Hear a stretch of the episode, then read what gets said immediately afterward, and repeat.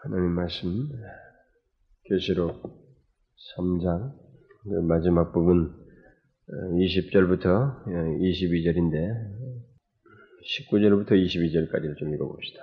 오늘 살펴본 말씀은 20절부터 22절이지만 19절이 연관되어 있으니까 19절부터 22절까지 우리 함께 읽어보도록 하겠습니다. 시작.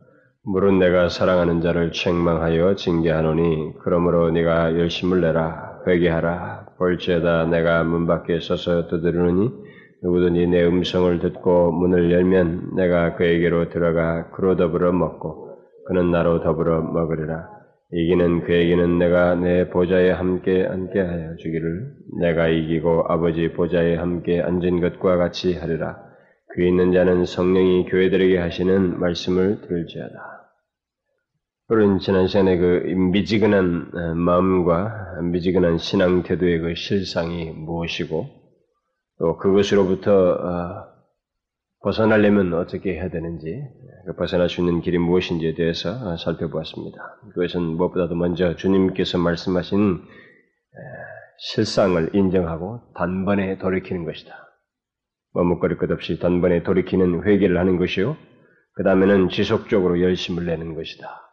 라는 주님의 그 직접적인 말씀들을 살펴보았습니다. 그러고 나서 주님은 어, 그 이제 그 오늘 본문 이제 20절에서부터 이제 그런 촉구를 따라서 반응이 있을 때 어, 우리들에게 어떤 일이 있게 되는지 그런 내용들을 계속 말씀하시면서 약속의 말씀과 함께 어, 일곱 교에 대한 메시지를 마무리를 하고 있는데 그 주님은 19절에서 그 회개하고 열심을 내라고 어, 말씀하신 다음에 이제 오늘 20절 그 말씀을 하고 있습니다. 20절은 이제 독립적인 구절이 아니니까 우리가 많은 사람들이 29절을 뭐 잘 알고 있잖아요. 너무나도 다 암송을 하고 있는 그래서 독립적으로 이 구절들을 생각을 하고 있습니다만은 이 구절은 독립 구절이 아니죠. 전체 이 라우디기아의 그 전체 분위기와 밀접하게 관련돼 있고 특별히 이제 앞에 19절과도 직접 관련돼 있기 때문에 그런 회개하고 열심을 내라고 하는 그런 말씀을 한 뒤에 어, 덧붙이고 있는 것입니다. 볼지어도 내가 문 밖에 서서 두드리니 누구든지 내 음성을 듣고 문을 열면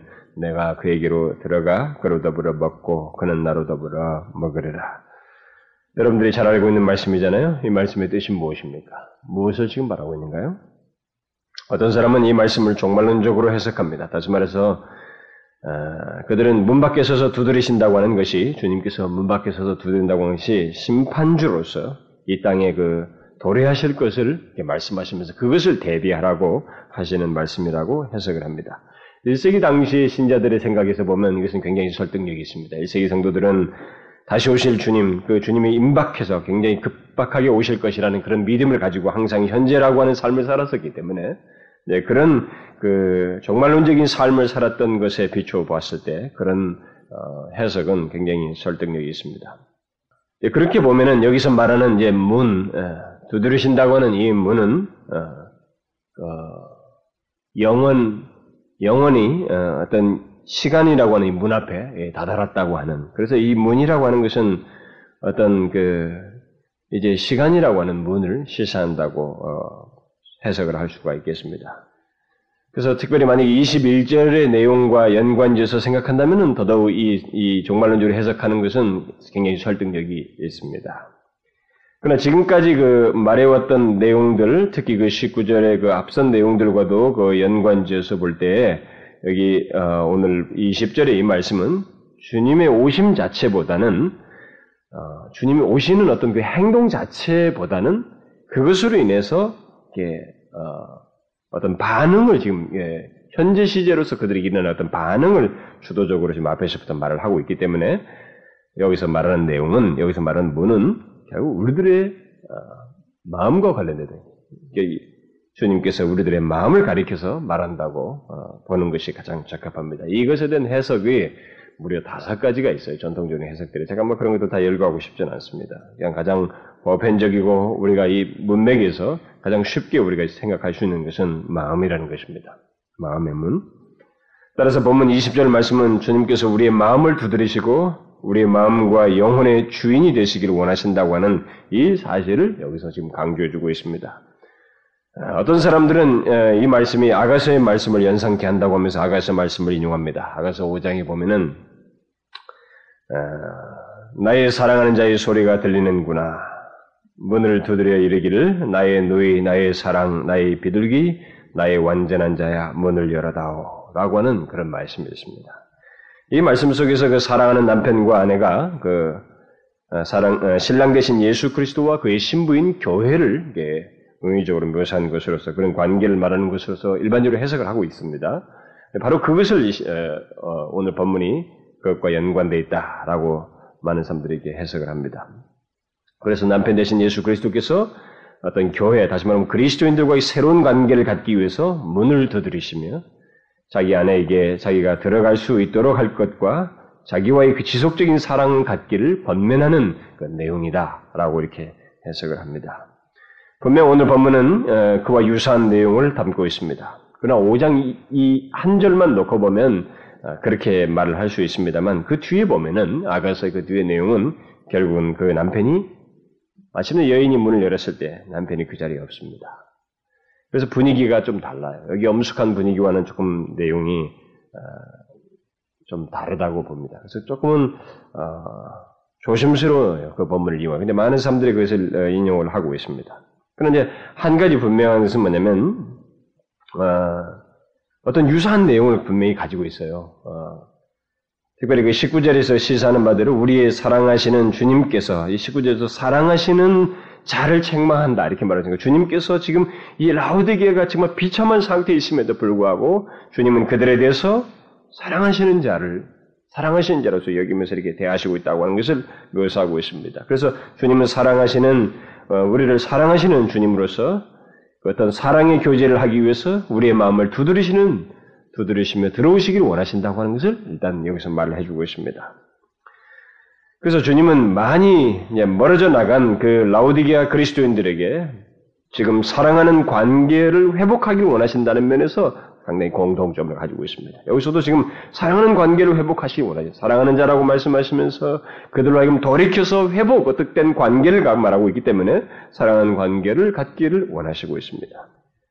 그것을 위해서 마음의 문을 열으라는 것입니다. 그래서 마음의 문을 지금 두드리고 계시는 거죠. 그 마음의 주인이 되시기를 원하신다는 것입니다. 그런데 여기서 흥미로운 것은 어, 주님의 태도입니다. 마음의 문을 두들기 계시는 주님의 태도요. 그는 내가 지금 너희 마음으로 들어갈 것이다. 이렇게 말씀하시지 않냐고 내가 문 밖에 서서 두드리노니 이렇게 말씀하시고 있어요. 무엇을 말합니까? 사랑하는 관계. 이 사랑의 관계는 인격적인 반응을 전제한다는 것입니다. 이것을 우리가 알아야 됩니다. 주님은 멀어져 나가는 자와, 자와의 그 사랑의 관계의 회복을 위해서 주님께서 어떤 태도를 취하시냐면 철저하게 인격적인 태도를 취하십니다. 자신도 그러시고 상대도 그런 반응을 원하시고 있습니다. 우리 또한 인격적인 태도로 주님에 대한 어떤 사랑을 나타내기를 원하시는 것입니다. 지금 주님을 사랑하는 자라고 말하고 있습니다. 앞에 묘사된 그 라우디게아 교회 그리스도인들의 모습은 주님께서 토해내고 싶은 모습이었습니다. 그럼에도 불구하고 주님은 사랑의 관계로 그들을 이끌기 위해서 문 밖에 서서 인격적인 모습을 갖는 인격적인 태도를 취하는 문 밖에 서서 두드리시고 계시는 것입니다. 그래서 만일 음, 주님과 이런 그 온전한 관계를 갖기 위해서는 이 주님의 인격적인 관, 반응, 이 태도를 따라서 우리에게도 반드시 인격적인 반응이 있었네요. 그것이 바로 사랑의 관계를 갖는 필수적인 태도예요. 그러니까 예수 믿는 사람들 중에 대부분이 사실 우리는 기독교 신앙의 명령어가 굉장히 많이, 하나님의 말씀의 명령어가 굉장히 많기 때문에 때로는 그것을 해석하는 사람도 없고 전달하는 사람도 상당히 그것을 가지고 push를 합니다.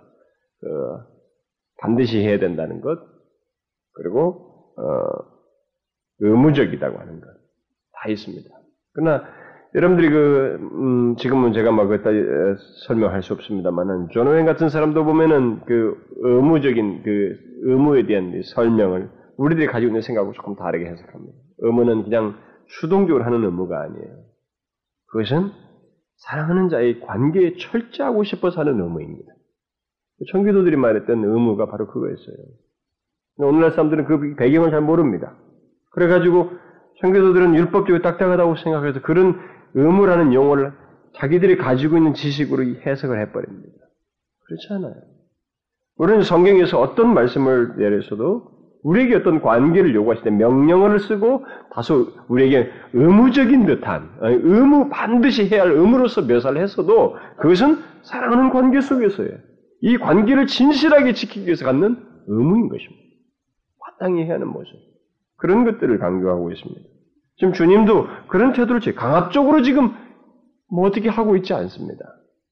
그래서 문 밖에 두드리는 이, 이 성화를 그린 그 유명한 그 화가가 그 그림에 보면 이 문을 연그는 이 사람이 뭐를, 이 본문을 굉장히 고민해서 그린 거죠. 그 사람은. 이 고리가 안에는 없습니다. 밖, 아니, 바퀴가 없어요. 예수님께 놓고 하는 그 바퀴 고리가 없다고. 안에만 있어요. 그걸 일부러 묘사하는 거예요. 그러니까 그런 걸 볼 때 어떤 사람들은 이제 너무 그또 알메니안적인 생각하는 사람들은 안에서 뭐 그것을 갖다 예수를 믿는 구원받는 문제 뭐 이런 거 관련해서 전적으로 사람에 의존해서만 이렇게 인간의 행위에 의해서만 되는 것처럼 안에서 열지 않으면 모든 것이 안 된다고 다각적인 해석들을 하고 있습니다. 그게 아니고 지금 사랑하시는 자에 대한 얘기예요. 이 관계 속에서 사랑의 관계의 회복에 있어서 능동적이고 사랑의 반응을 해야 된다고 하는 것을 강조하기 위해서 그렇게 묘사하는 겁니다. 그 그림도 그것을 시사했다고 봐요. 뭐 본문도 그걸 어, 우리에게 제시하고 있는 것입니다. 그래서 주님은 우리로부터 인격적인 반응과 그런 반응 속에서의 사랑을 원하시고 있습니다. 기독교 신앙에 있어서 하나님과 우리 관계는 제가 이미 수련에서도 이 그리스도를 사랑하는 문제에서 충분히 얘기했지만 철저하게 사랑해요. 그러니까 어떤 명령, 십계명이든 무슨 계명이든 어떤 명령을 다 망라해도 그 베이스에 그 관계 속에서의 사랑이라고 하는 것이 없으면 이것은 지킬 수도 없고 의미도 없습니다. 기독교는 그런 식으로 말씀을 제시한 적이 없어요. 하나님은 처음부터 인간을 향해서 창조하실 때부터 인격적이셨어요. 사랑을 가지고 대하셨습니다. 이것을 우리가 알아야 되는 거죠. 여기서도 마찬가지예요. 주님께서 문을 두드린 것은 바로 그런 사랑의 관계로 인격적인 반응을 해서 사랑의 관계를 갖기를 원하셔서 그렇게 하시는 것입니다. 근데 여기 주의 주드리심이 현재 시제, 현재 시제인 것을 보면 그의 노크가 어, 마냥 끝까지 계속되는 것은 아니라고 하는 것을 우리에게 암시적으로 말해 준 것입니다. 주님은 내가 끝까지 두드릴 것이다. 이렇게 말씀하고 있지 않습니다. 주님은 뒤에서 누구든지 내 음성을 듣고 문을 열면 내가 그에게로 들어가리라. 주님은 기대하고 있습니다. 곧 들어갈 것을 기대하고 있다고요. 그러니까 지금 곧 문을 열어야 한다는 것을 말을 암시하고 있는 것입니다. 그렇게 하지 않고 여전히 자기 만족에 빠져서 이 라우디게 사람들이 지금 앞에서 주님께서 말씀하셨던 것 같이 자기 만족에 빠져 있게 된다면 주님은 그들을 토해내고 싶은 거예요. 어? 토해내고 싶은 것이 싫은 모습인 것입니다. 촛대를 옮기고 싶은 모습이죠. 주님의 노크에는 긴박감이 있습니다. 다시 말해서 주님의 문을 두드리, 주님께서 문을 두드리실 때 우리는 곧 그 문을 열어야 한다는 것입니다. 주님께서 우리 심령을 향해서 놓고 하실 때 우리의 상태가 그렇지 못하여서 놓고 하는 것이기 때문에 그는 마땅히 우리와 더불어서 그가 주인이 돼서 교제를 하고 있어야 되고 그분과 충만한 관계를 갖고 있어야 되는데 그렇지 못하여서 주님께서 나에게 노크를 하고 계신다고 하면은 이 상태는 다른 것을 말하고 있지 않다는 것입니다. 반드시 빨리 속히 그 문을 열어야 된다는 것입니다. 그런 긴박감이 있어요. 그러면 어떻게 문이 열립니까? 그래서 납절에서 말한 대로 회개함으로써 열려요. 마음의 문은 이게 내 기분으로 열 거야. 의식 속에서 그 열고 싶어. 이게 아닙니다. 그것은 회개함으로써. 예수 믿을 때 우리가 회개를 했지만, 뭐 어떤 그런 전환적인 회심의 어떤 그런 회개를 했지만, 우리가 주님과의 관계가 온전치 못했을 때, 우리에게 있어서 그 상황에 문을 여는 돌파구가 뭐냐면 회개예요.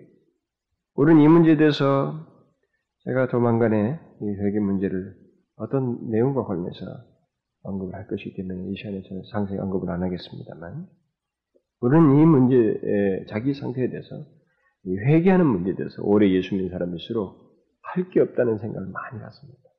너무 가볍게 다뤄요.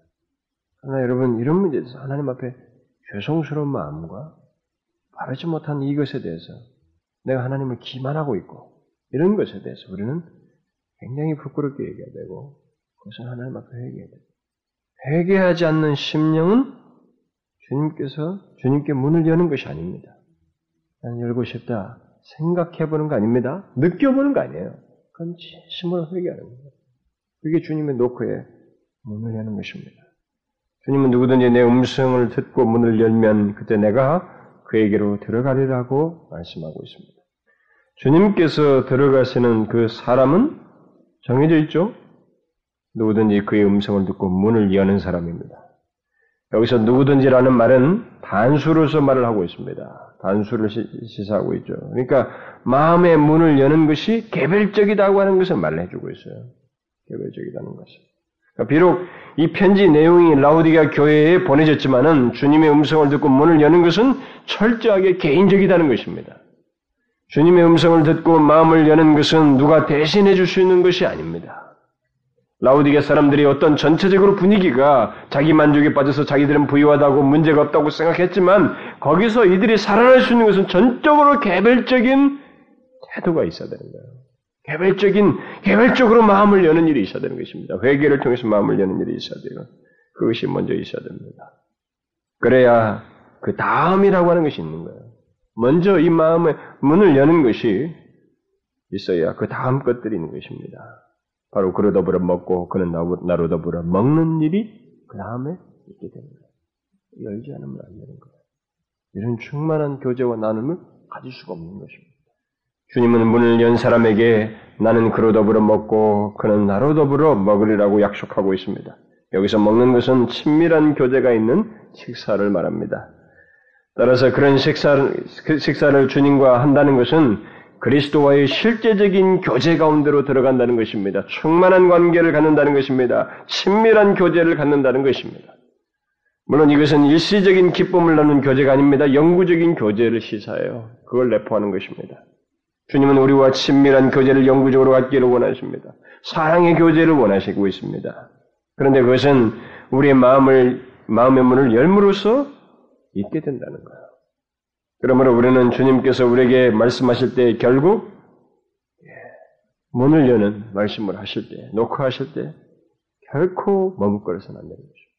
우리는 즉시로 마음의 문을 열어야 됩니다. 다시 말하면 회개하고 자기 자신을 주님께 양도해야 되는 것입니다. 그가 내게 주인이신 전적으로 주가 되셔야 된다는 겁니다. 그의 주 되심에 우리는 전적으로 순복을 해야 된다는 것입니다. 그렇게 할 때 우리는 주님으로부터 앞에서 말한 것처럼 금과 옷과 안약을 얻을 수가 있는 것입니다. 주님께서 말씀하시는 금과 옷과 안약을 얻을 수 있는 거예요. 미지근한 자는 다른 길이 없습니다. 라우디게 교인들처럼 이 미지근한 사람들에게는 다른 길이 없어요. 회개하고 예수 그리스도께 전인격 결혼 문을 여는 것밖에 없습니다.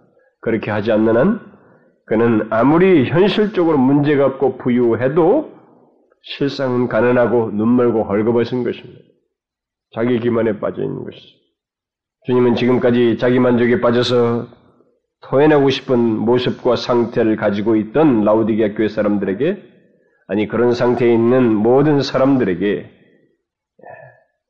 이 라우디게아 교회에 보낸 이 메시지를 통해서 충분한 답을 주셨습니다. 오늘 20절까지 내용을 보면 하나님께서 그런 사람들에게 그러면 어떻게 해야 되는지를 상태를 진단해주고 그들에게 필요한 권면을 해주시고 살 길이 무엇인지를 말씀하시면서 거기다가 약속의 말씀까지 덧붙여 주었습니다. 완전한 관계 회복, 회복을 가질 수 있는 그 풍성한 것까지 다 얘기해 주었어요. 자, 그렇다면은 20절까지 이런 내용을 만일 이 라우디게 사람들을 비롯해서 이런 상태에 있는 사람들이 들었다면 그 다음에 있어야 할 것은 무엇일까? 이 지금까지 20절에 해당 20절까지의 그 내용을 주님으로부터 들었다고 한다면 그 다음에 그 다음에 그 사람에게 있어야 할 반응은 무엇일까요? 무엇이겠어요, 여러분? 그것은 주님께서 마음의 문을 여는 것으로 시작해 주님께 마음을 여는 것으로 시작해서 뒤에서 나오는 것처럼 그 말씀을 따라서 이기는 자의 삶을 사는 것입니다. 이기는 자의 모습을 갖는 거예요. 이제 그것이 그 다음 구절에 나오는 것입니다. 주님은 다른 여섯 교회와 마찬가지로 라우디게 교회에서도 이기는 자에게만 주어지는 약속을 마지막으로 하시면서 끝 맺고 있습니다. 이 지금까지 하신 말씀에 대해서 내 음, 말씀을 하고 났을 때 자기들 어떤 상태에서 주님께서 말씀을 하시고 나서 어, 그 다음에 주님께서 기대하는 것은 다른 거 없어요. 이기는 자예요. 미기적거리는 것도 아닙니다. 수동적인 것도 아니에요. 이기는 자예요. 우리는 이미 여섯 교회에서 동일하게 봤습니다. 여기서도 예외가 아닙니다. 주님께서 제시하는 것은 원하시는 건 그거예요. 이기는, 이기는 자입니다. 그러면 여기 이기는 자, 그 주님의 말씀을 듣고 순종하는 모든 자에게 주어지는, 어, 모든 자에게 주님께서 무엇을 지금 약속하고 있어요? 이기는 자에게 약속하시고 있는 것이 뭡니까? 이기는 그에게는 내가 내 보좌에 함께 앉게 하여 주기를 내가 이기고 아버지 보좌에 함께 앉은 것과 같이 하려라. 이렇게 말씀하십니다. 여러분 이 말씀은 무슨 뜻입니까? 금방 우리는 눈시를 챌 수가 있죠. 여섯 교회를 살펴보았으니까. 이것은 우리가 지금까지 살펴왔던 이기는 자에 대한 많은 약속 중에서 사실 최상의 약속이라고 할 수가 있습니다. 가장 영광스러운 약속이라고 말할 수 있습니다. 주님은 자신의 보좌에 앉게 할 것이다. 이렇게 말하고 있습니다. 보좌는 바로 정복과 승리를 상징하는 것입니다. 일찍이 주님은 그의 열두 제자에게 내가 진실로 진실로 너에게는 이 세상이 새롭게 되어 인자가 자기 영광의 보좌에 앉을 때에 나를 좇는 너희는 너희로 너희는 열두 보좌에 앉아 이스라엘 열두 지파를 심판하리라 이렇게 말씀했습니다. 그런데 그 보좌에 대한 약속을 오늘 본문에서는 열두 제자가 아니라 모든 그리스도인 이기는 모든 그리스도인에게 약속하고 있습니다. 내가 이기고 내가 이기고 아버지 보좌에 함께 앉은 것과 같이 이기는 자에게 내 보좌에 함께 앉게 하리라 하겠다. 이것은 예수 그리스도께서 아버지 보좌에 함께 앉은 것과 같이 곧 그렇게 높이우신 것과 같이 이기는 그리스도인들도 그렇게 높일 것이다 라는 말씀입니다. 주님은 사실 여기서 이 하시는 말씀이 인간이 가질 수 있는 최상의 얘기를 지금 하고 있는 거예요. 이 약속은 뭐 우리는 모르겠습니다. 여러분들이 얼마나 지금까지 제가 이 약속에 대해서 어, 이 얘기를 여러 차례 하면서도 그 언급을 했습니다만 그리고 저는 나중에 가서 가장 이 계시록의 어떤 영광스러운 내용들, 그 축복스러운 내용들을 22장이라든가 그 끝부분에서 그 언급을 할 때도 제가 또 다시 언급을 할지 모르겠습니다. 그러나 저는 이, 이 뒷부분의 약속을 말한 데서 제 언어가 한계가 있어서 여러분들에게 앞부분을 더 강조했으면 강조시 뒷부분을 그렇게 멋있게 그리고 풍성하게 설명을 못했습니다. 할 수가 없어요, 제 자신에게.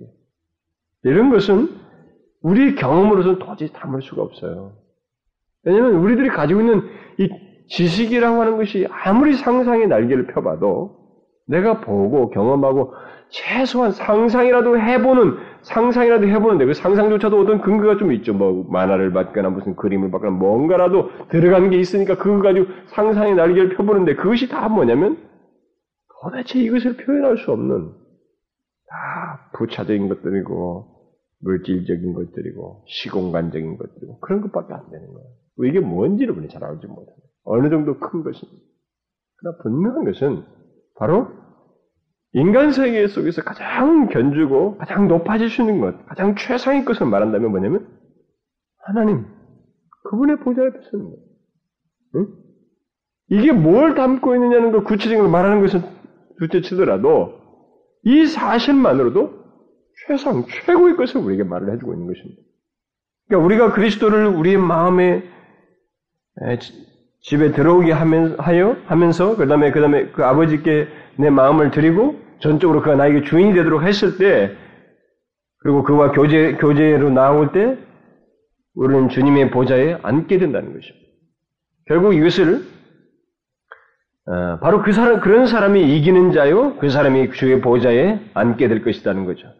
그러니까 우리가 지금 이 시기에서 갖는, 취하는 태도가 결국 뒤에서 지금 여기서 말씀하시는 이 약속이 해당된다는 것입니다. 지금 우리가 그리, 그리스도를 우리의 마음의 집에 들여오시면 그가 우리 자기 자신을 아버지의 보좌로 우리를 이끈다는 것이고 아버지의 집에 들어오게 한다는 것이고 우리가 그리스도와의 진정한 교제로 나오면은 그가 우리를 자신의 보좌에 앉게 하겠다고 하는 것입니다. 그러니까 현재와 밀접하게 관련되어 있어요. 제가 항상 얘기했잖아요. 이 약속에 대해서 얘기할 때마다 마지막에 꼭 반복되는 약속에 대해서 얘기할 때마다 그 모든 약속은 다 현재와 관련되어 있어요. 그래서 다미선 교회가 틀린 것입니다. 옛날에. 어떤 사람들은 예수를 믿으면서도 현재에 그 충실하지 않으면서 종말론적인 신앙을 갖는 사람들이 있습니다. 그것은 틀린 것입니다. 그건 잘못됐어요.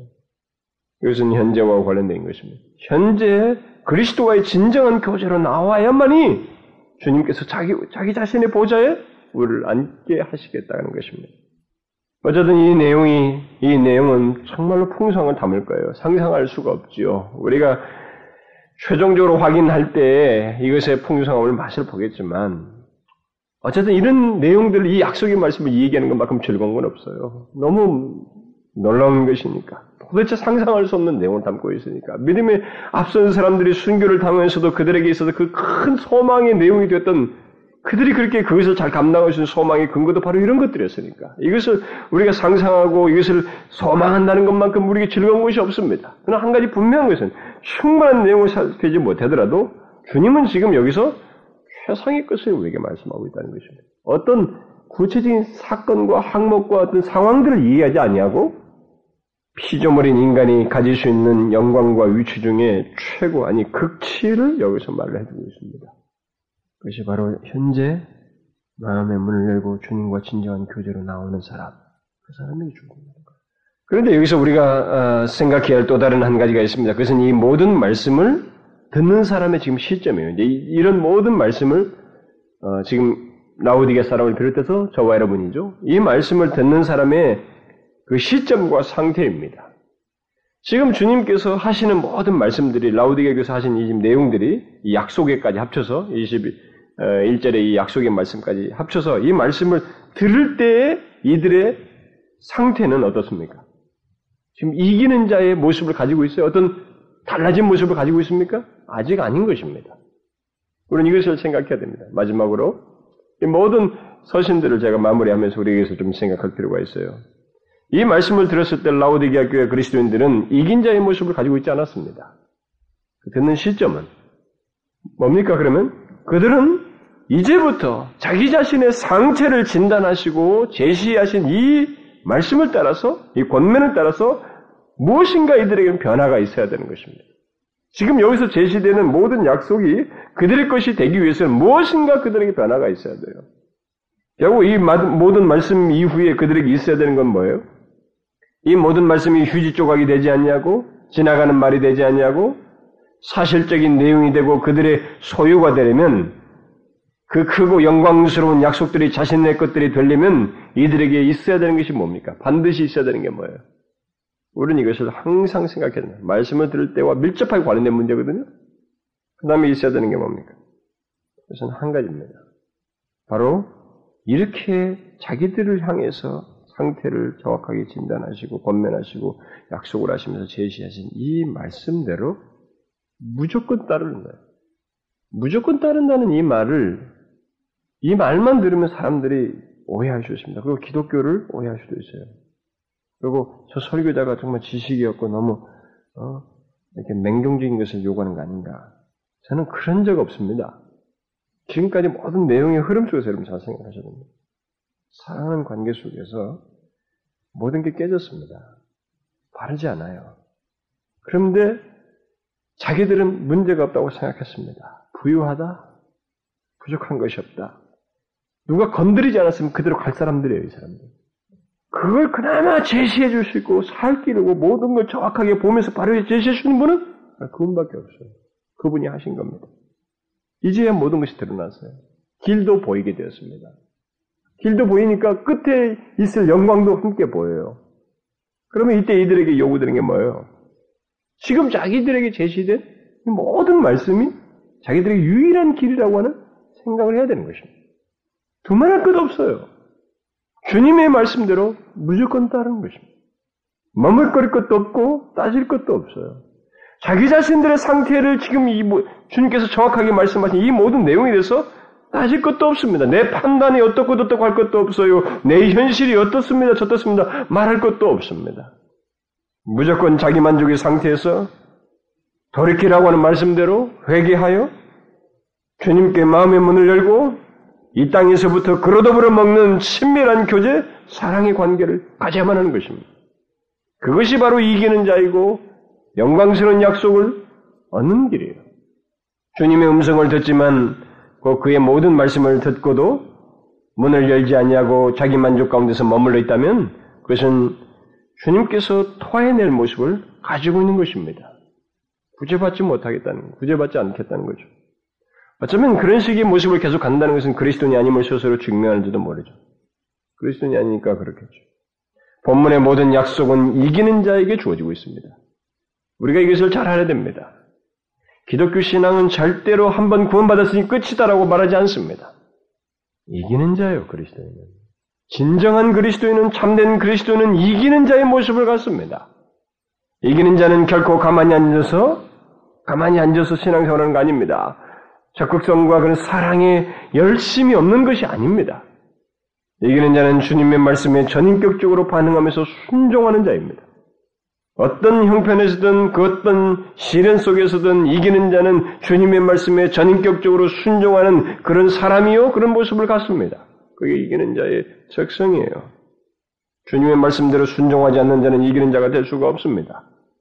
그러면 지금까지 저는 이 모든 말씀들에 라우디게아 교회를 향해서 이렇게 제시하면서 그런 유일한 길로 제시했을 때 우리에게도 동일하게 제시된 거거든요. 그러면 여러분들은 어떻습니까? 지금까지 우리가 일곱 교회의 모든 말씀을 들었잖아요. 지금까지 전해진 주님께서 우리를 향해서 주신 이런 모든 말씀들을 일곱 교회지만 모든 교회 메시지가 다 우리에게는 어떤 식으로는 해당이 될 텐데 그런 말씀을 들었을 때 여러분들은 그런 말씀들로 인해서 어떻게 반응을 했습니까? 제가 지금 말했잖아요, 앞서서요. 이런 상태를 향해서 다 말씀했을 때 그들에게는 그게 유일한 길이라고. 그럼 사실상 우리에게도 유일한 길에서 모든 말씀을 주신 거예요. 그런 말씀들을 들었을 때 우리는 어떤 반응을 했습니까? 어떻게 반응해 왔어요? 여러분들은 주님의 말씀대로 반응해 왔습니까? 그 말씀대로 자신들의 상태를 직시하고 회개하며 그의 권면대로 따르고 나아가고 있어요? 보세요. 예수 믿으면서 제일 무서운 게 뭔지 압니까? 말씀을 듣는데 그대로 안 따르는 거예요. 이 안 따르는 세월이 얼마나 무서운지 아십니까? 길면 길수록 무서운 것입니다. 우리가 지금까지 살펴온 일곱 교의 메시지는 모두 공통적으로 마지막에 이기는 자에 대해서 말을 하고 있습니다. 그것은 이기는 자의 모습을 계속적으로 지금 강조하고 있다는 겁니다. 굉장히 중요하게 강조하고 있어요.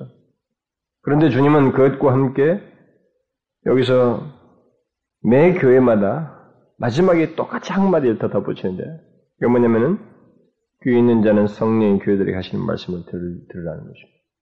이게 계속 반복돼요. 말씀을 들으라는 것입니다.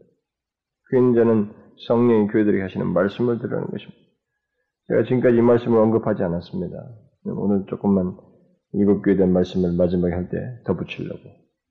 귀 있는 자는 성령이 교들에게 하시는 말씀을 들으라. 뭘 말합니까? 주님은 모든 메시지의 끝에 반복적으로 이것을 말씀하시면서 자신이 전하는 메시지에 대한 반응이 얼마나 중요한지를 강조하고 있는 거예요. 반복적으로. 여러분 잘 생각해 보십시오. 사실상 일곱 교회를 향해서 이렇게 이렇게 보여주면서 말씀을 하지만 주님의 입에서는 지금 반복적으로 이 용어가 나오고 있는 거예요. 그렇죠? 그러면 부활하신 주께서 이 계시를 그 주님께서 보이, 모든 걸 보여주면서 말씀하시기 전에 이 요한의 태도를 일장에서 보게 되면 막 죽은 자와 같이 되었습니다. 벌벌 떨었다. 지극히 높으신 그분께서 그에게 지금 말씀을 하시는데 의미 없이 반복하겠어요? 이 말을? 아니잖아요. 각 교회를 향해서 통일하게 빠뜨리지 않고 말을 하고 있습니다. 뭡니까? 자신의 말씀에 대한 반응이 절대적으로 필요하다는 것입니다. 주님은 사람들이 귀를 가지고 있다는 것을 잘 알고 계십니다. 모두 귀를 가지고 있어요. 그럼에도 불구하고 귀 있는 자는 들을지어다라고 말씀합니다. 주님이 이미 세상에 계실 때도 들을 귀 있는 자는 들으라 이렇게 말씀을 하셨어요. 주님께서 강조하시는 게 뭡니까? 이런 말씀을 통해서 그것은 기본적으로 귀가 있다면 자신의 말을 반드시 들어야 된다. 1차적인 말은 기본적인 뜻은 그거예요. 귀가 있으면 반드시 자기가 말하는 것이 얼마나 중대한 얘기인 줄 알고 들어야 된다. 어, 보편적으로 그렇게 말하는 것입니다. 그러나 또 다른 뉘앙스는 구약에서 귀에 할례를 받, 받으라는 이런 내용이 있는 것과 마찬가지로 하나님의 말씀에 진실로 반응, 마음에 할례 받은 사람과 같이, 귀에 할례 받은 사람과 같은 반응을 갖는 거죠. 하나님의 말씀에 진실하게 반응하는 귀를 가진 것을, 귀를 가질 것을 말을 하고 있는 것입니다. 그러니까 전인격적으로 반응하는 귀를 말한다고 할 수가 있죠. 또 다른 하나의 의미는. 그러니까 하나님의 말씀을 듣지만 마치 귀가 없는 것처럼 행하는 사람들이 있잖아요. 응? 그귀 있는 자는 들으라 이 말은 바로 그, 그런 사람이 있으니까 해당될 수 있는 거예요. 하나님 말씀을 듣지만 마치 귀가 없는 것처럼 귀가, 귀가 없는 사람들 말이죠. 어떻게 했어요? 아무리 들어도 없는 사람은 행동이 없잖아요. 순종이 없지 않습니까? 그와 똑같은 거라고. 마치 귀가 없는 처럼, 없는 사람처럼 행하는 사람. 그런 사람은 거듭나지 않은 사람이거나 거듭났다고 하는데도 만약 그렇다면 그것은 대단한 의지를 발휘하고 있는 거죠. 의지적으로 거부하는 거죠. 어쨌든 주님은 그의 말씀을 들어야 함을 최종적으로 반복적으로 강조해주고 있습니다. 그 있는 자는 성령이 교회들에게 하시는 말씀을 들어라. 근데 여기에 성령이 교회들에게 하시는 말씀이라는 말을 덧붙인 것은 복음서에서는 그런 말씀을 안 집어넣는데 여기서 덧붙인 것은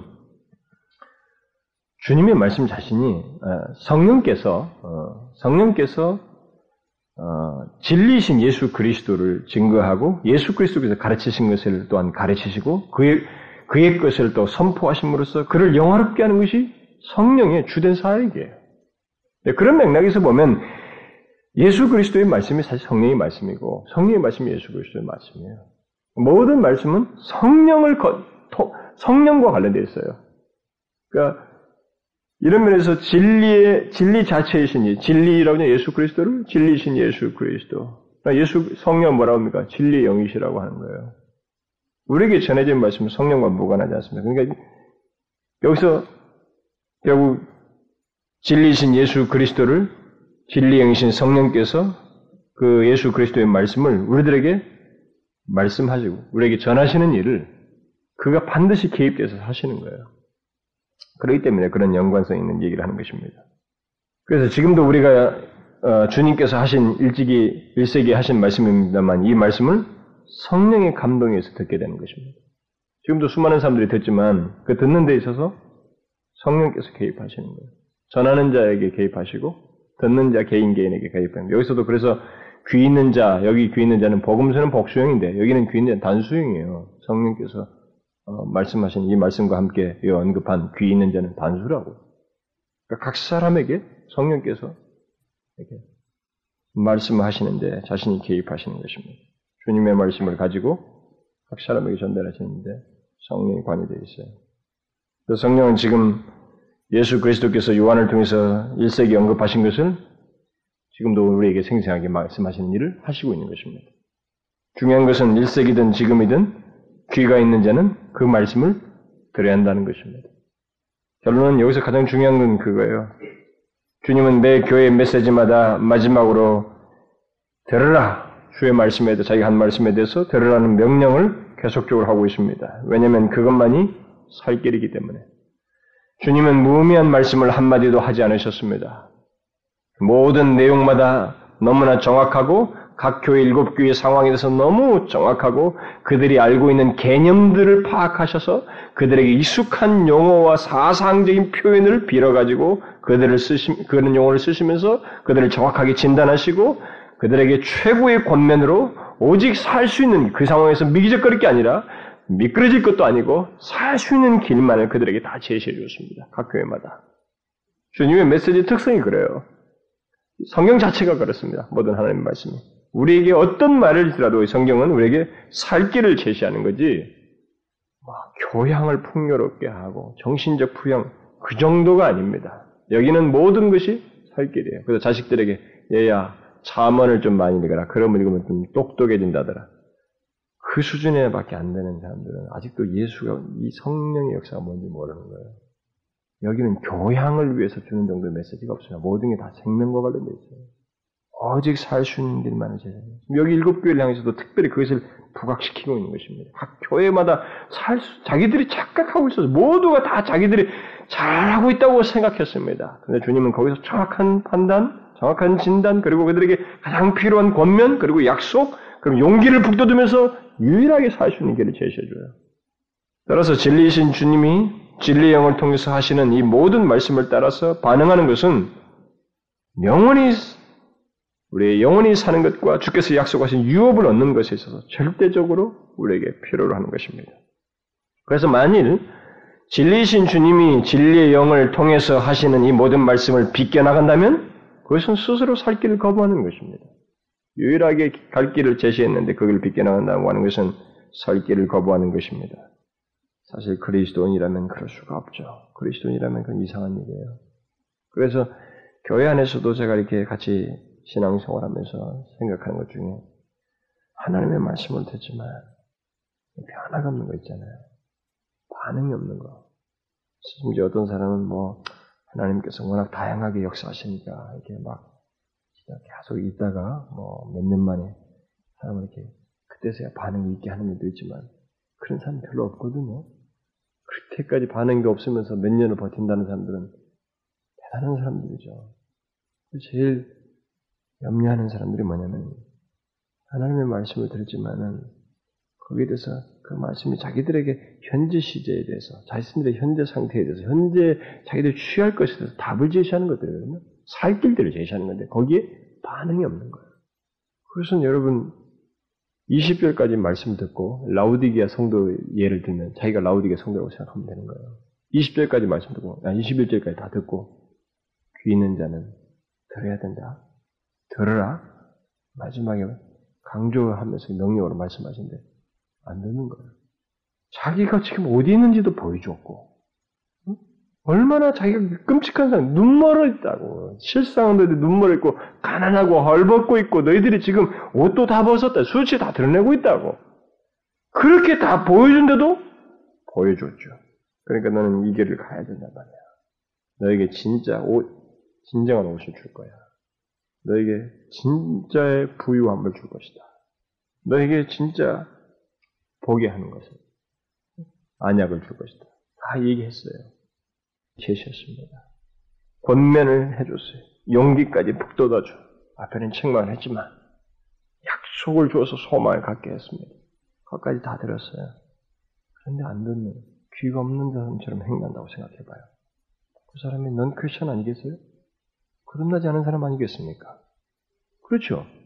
거듭난 사람들은 그럴 수 없죠. 하나님의 말씀을 우리에게 차근차근 차근 밀려오잖아요. 나의 상태를 보이시고 그 다음에 거기서 살, 너에게 필요로 하는 것들을 하나님께서 주실 것이라고 약속도 하시고 권면도 하시고 이렇게 점점점 밀려오잖아요. 약속까지 주시면서 우리에게 권면을 그렇게 해왔을 때 회개하고 마음 문을 열고 주님과 교제하는 죄로 나가지 않냐면 저주의 죄로 나가는 거예요. 그렇습니다. 우리가 분하죠. 주님은 드러나는 말을 반복하는 것입니다. 그래서 만약 여러분들이 예수를 믿으면서 우리들이 예수를 믿으면서 점진적으로 귀가 먹어가는 거 있잖아요. 그래서 만약 여러분들이 예수를 믿으면서 우리들이 예수를 믿으면서 점진적으로 귀가 먹어가는 거 있잖아요. 그 말은 다른 말로 하면 마음이 점점 완악해져 가고 무뎌져 가는 거 있잖아요. 보십시오. 에베소 교도 그랬거든요. 첫사랑을 버렸다고. 4대 모든 교회가 다 도아디라, 라오디게아 다 그랬어요. 뭔가 달라졌다고. 그러니까 주님이 중간에 다 개입하셔서 실상을 보이시면서 길을 제시하고 살 넣어서 끌어당기는 거거든요. 오늘 실점에 그럴 수 있습니다. 우리도. 근데 중요한 것은 그 사람이 살 수 있는가?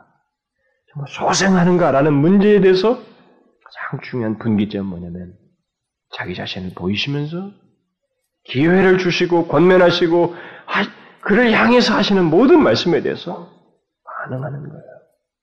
회개하여서 긴급하게 돌아서는 것입니다. 그 상황을 인해서 심각하게 여기면서 돌아서는 것이라고. 나는 구원받았으니까, 나는 옛날에, 옛날에 회개했으니까, 라고 이런 것을 울거먹으면서 현재 시제를 정당화시켜보면 위험한 것입니다. 교리가 사단의 도구가 된 것입니다. 자기가 알고 있는 진리가 그를 죽이는, 죽이는 교리가 돼버린 거예요. 죽이는 지식이 돼버린 거예요. 그래서 하나님 앞에서 여러분 자신들, 우리 자신들이 하나님 앞에서 이런 우리의 상태를 이렇게 점진적으로 보이시면서 길을 제시하는 것에 대해서 주님께서 마지막으로 강력하게 당부하는 들으라. 귀 있는 자는 들으라. 라고 하는 이 촉구를 우리는 놓치지 말아야 됩니다. 그런 반응이 없으면 그 사람은 아, 회개 외에 살 길이 없어요. 음, 회개가 없으면 그 사람은 점점 나빠지는 것밖에 없습니다. 여러분들이 집에 돌아가서 1장부터 아, 여기 일곱 교회를 차근히 한번 읽어보세요. 지금까지 말씀을 드린 사람들 잘 읽어보십시오. 그래서 그 말씀에 대한 자신의 그동안에 들으면서 반응이 어떠했는지 한번 보십시오. 네? 쭉 보시면서 나를 향한 진단, 그리고 그 다음에 그 진단에 대해서 나는 어떻게 반응했는지, 회개하였는지, 그리고 그 말씀대로 나는 순종하는 그런 모습으로 나왔는지, 주님께 내 마음을 드리며, 나를 양도하며, 그의 주대심을 인정하며, 내 자신을 주께 드려 순종하였는지, 이것을 확인해 보시라, 이 말입니다. 우리 익숙한 매너리즘이 있잖아요. 착착착 젖어 들어가는 거. 듣는 것은 잘 듣지만, 전혀 반응이 없는 거 있잖아요. 그것은 무섭습니다. 이런 모든 말씀들에 대해서 반응이 어떤지 잘 생각해 보십시오. 자기 자신이 처한 상황이 어떠느냐는 것은 중요하지 않습니다. 이미 제가 일곱 교회를 말씀할 때마다 다 배경 설명을 했습니다. 앞에서부터 어떻습니까? 굉장한 핍박이 있었다. 그리스도라고 부인하, 부인하면 살려주겠다고 하는 그런 핍박과 곤욕스러운 상황들을 경험하면서 있는 사람도 있었고, 그런 교회들도 있었고, 최악의 상황이죠. 잡아 죽이는 상황이었으니까. 그런 상황도 있었고, 어떤 데는 이단적인 사상을 가지고 유혹하는 것도 있었고, 세속적인 유혹, 부유 때문에 오는 유혹, 그래서 안이하게 빠져들어가는 유혹, 수만 가지 상황과 유혹들이 그들에게는 다 있었습니다. 그럼에도 불구하고 주님은 한결같이 마지막에 다 약속을 하시면서 자기 말을 들으라고 말씀하셨어요. 뭡니까? 말씀을 듣고 돌이켜야 된다는 거죠. 그들에게 너희들을 향해서 지금까지 전해진 메시지를 듣고 그에서 제시된 것을 따라서 이제는 이기는 자의 모습이 있어야 된다. 그것을 한결같이 말씀하셨습니다. 우리의 상황은 이기는 자의 삶을 사는 이 문제와 관해서 중요하지 않습니다. 우리 편에서는 중요할 수 있지만 주님은 그것을 이기는 자라고 하는 이기는 자가 되어야 된다는 것을 번면하는 데 있어서 고려하지 않고 있어요. 여러분들은 그 말에 대해서 아, 뭐가 그렇습니까? 너무 인색하지 않습니까? 그렇지 않아요. 주님께서 그 말씀을 하셨을 때는 우리가 그 가운데서도 이 앞선 사람들에서 다 보이는 것처럼 주님의 말씀 따라 반응할 때, 그 이기는 자의 삶을 살려고 할 때, 주님은 그게 강력한 리더자가 되신 거예요. 주도자가 되신다고. 그걸 얘기하잖아요. 어? 그 핍박이 심했던 교회를 얘기하면서도 그 얘기 하잖아요. 주님은 중요한 것은 하나님의 은혜와 능력을 경험하는 것은 여기서도 똑같아요. 주님을 향한 분명한 반응을 하는 것입니다. 이것을 못 믿어하고 반응하지 않을 때는 주님의 능력도 경험하지 못하는 거예요. 그래서 나의 상황보다도 그 상황에서 주님의 말씀을 따라서 반응하는지를 살펴야 됩니다. 저는 일곱 교회를 끝내는 게 되게 아쉬워요. 이게 아쉽다. 왜냐면 이 말씀을 가지고 더 씨름하고 싶은 내용들이 많이 있거든요. 그러나 주님은 우리에게 살 길을 제시해 주었습니다. 그것은 대표적으로 지금까지 제시하신 주님의 말씀을 따라서 반응하는 것입니다. 보여준 대로 회개하고 아파하면서도 주님께서 보이신 길을 따라서 이기는 자의 삶을 사는 것. 그것이 유일한 길이라는 것입니다. 그것이 영원한 약속을 유업으로 받는 길인 것입니다. 모든 유업은 이기는 자의 삶 속에서만 얻어집니다. 오늘 예수 님는 사람들이 조그마한 유혹에도 넘어지고, 조금만 힘들어도 넘어지고, 뭐 큰 핍박이 있다면 더 큰일 날 거예요. 뭐만 했다도 넘어지고, 이렇게 되면은, 이기는 자의 유업이라고 하는 것이 그에게는 별 의미가 없어요. 어쨌든 우리 시대는 여기 일곱 교회에 경험했던 것 중에 하나는 다 경험합니다. 누구든지 다.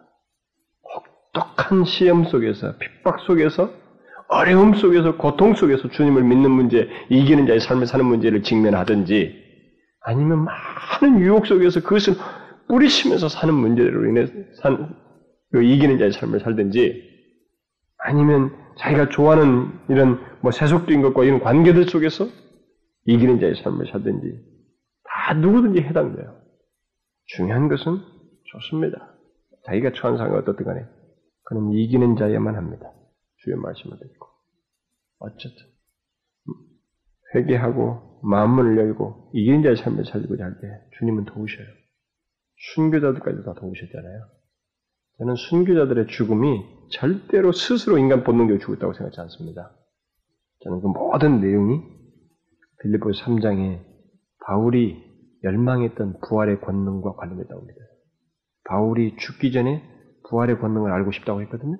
그게 뭐냐면 순교 때 있게 될 부활의 권능이에요. 부활의 권능이다. 순서가 바뀌어 있어요, 여러분.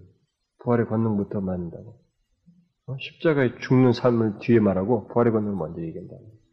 어, 부활의 권능을 경험하는 거거든요. 하나님이 주신다고요. 감당도 하신다. 우리는 이 부분에서 조금 더 의심할 필요가 없어요. 부활하신 주님께서 다 아시고 말씀하시는 거예요. 너희들이 어려운 거 한다. 일세기 너무나 힘든 거 아는데 그럼에도 불구하고 각 교회를 향해서 어떤 때는 매섭게 얘기합니다. 아, 좀 저렇게 힘들게 있으면 조금 좀 유로 좀 해주시지. 주님은 무엇이 중요한지를 아는 거예요. 그래서 마지막마다 다 언급한 겁니다. 진짜 가치 있는 게 뭐야? 내 보좌에 앉는 거 아니냐, 너희가. 거기서 좋은 자리 막 뭐 바득바득 하는 것보다 진짜 너희들이 가치 있는 것은 내 보좌에 앉는 거 아니야. 그러니까 이게란 말이지. 이기는 자에 살면서는 거예요. 아시겠습니까? 우리는 이 부분에 대해서 다른 생각을 모을 게 아니에요. 진짜 눈을 떠야 됩니다. 부활하신 주님이 말씀하신 그 영원하고 분명한 답을 우리가 시야로 가지고 이 세상을 봐야 되고 삶을 살아야 되는 것입니다. 그것만이 우리에게 살 길이거든요. 기도하겠습니다. 하나님 아버지,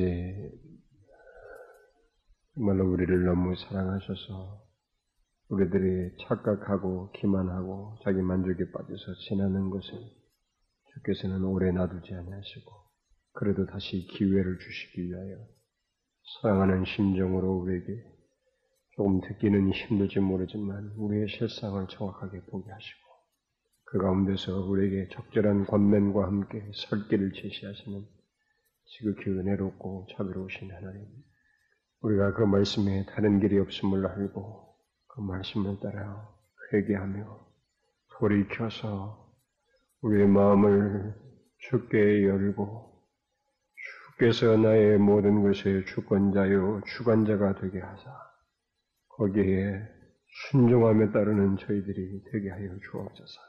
머뭇거리지 아니하고 우리에게 최고의 자리까지 이끌기 위해서 최시하는 것이온즉 주의 보좌에까지 앉게 하시기 위해서 우리를 이끄시는 것이온즉 하나님이 우리가 다른 것을 생각할 수가 없나이다. 주의 처방이 최고였고 주께서 제시하는 것이 우리에게 오직 유일한 길인 것을 믿습니다. 거기에 기꺼이 반응하며 순종하며 살아가는 저희들 되게 하여 주옵소서. 주께서 주시는 말씀에 하나님의 분명하게 반응하는 우리들 되게 하시옵소서. 머뭇거리고 미루고 하나님의 무딘 심령으로 있지 않도록 우리에게 하나님 주신 이 기회가 분명히 우리에게 사는 기회가 될 수 있도록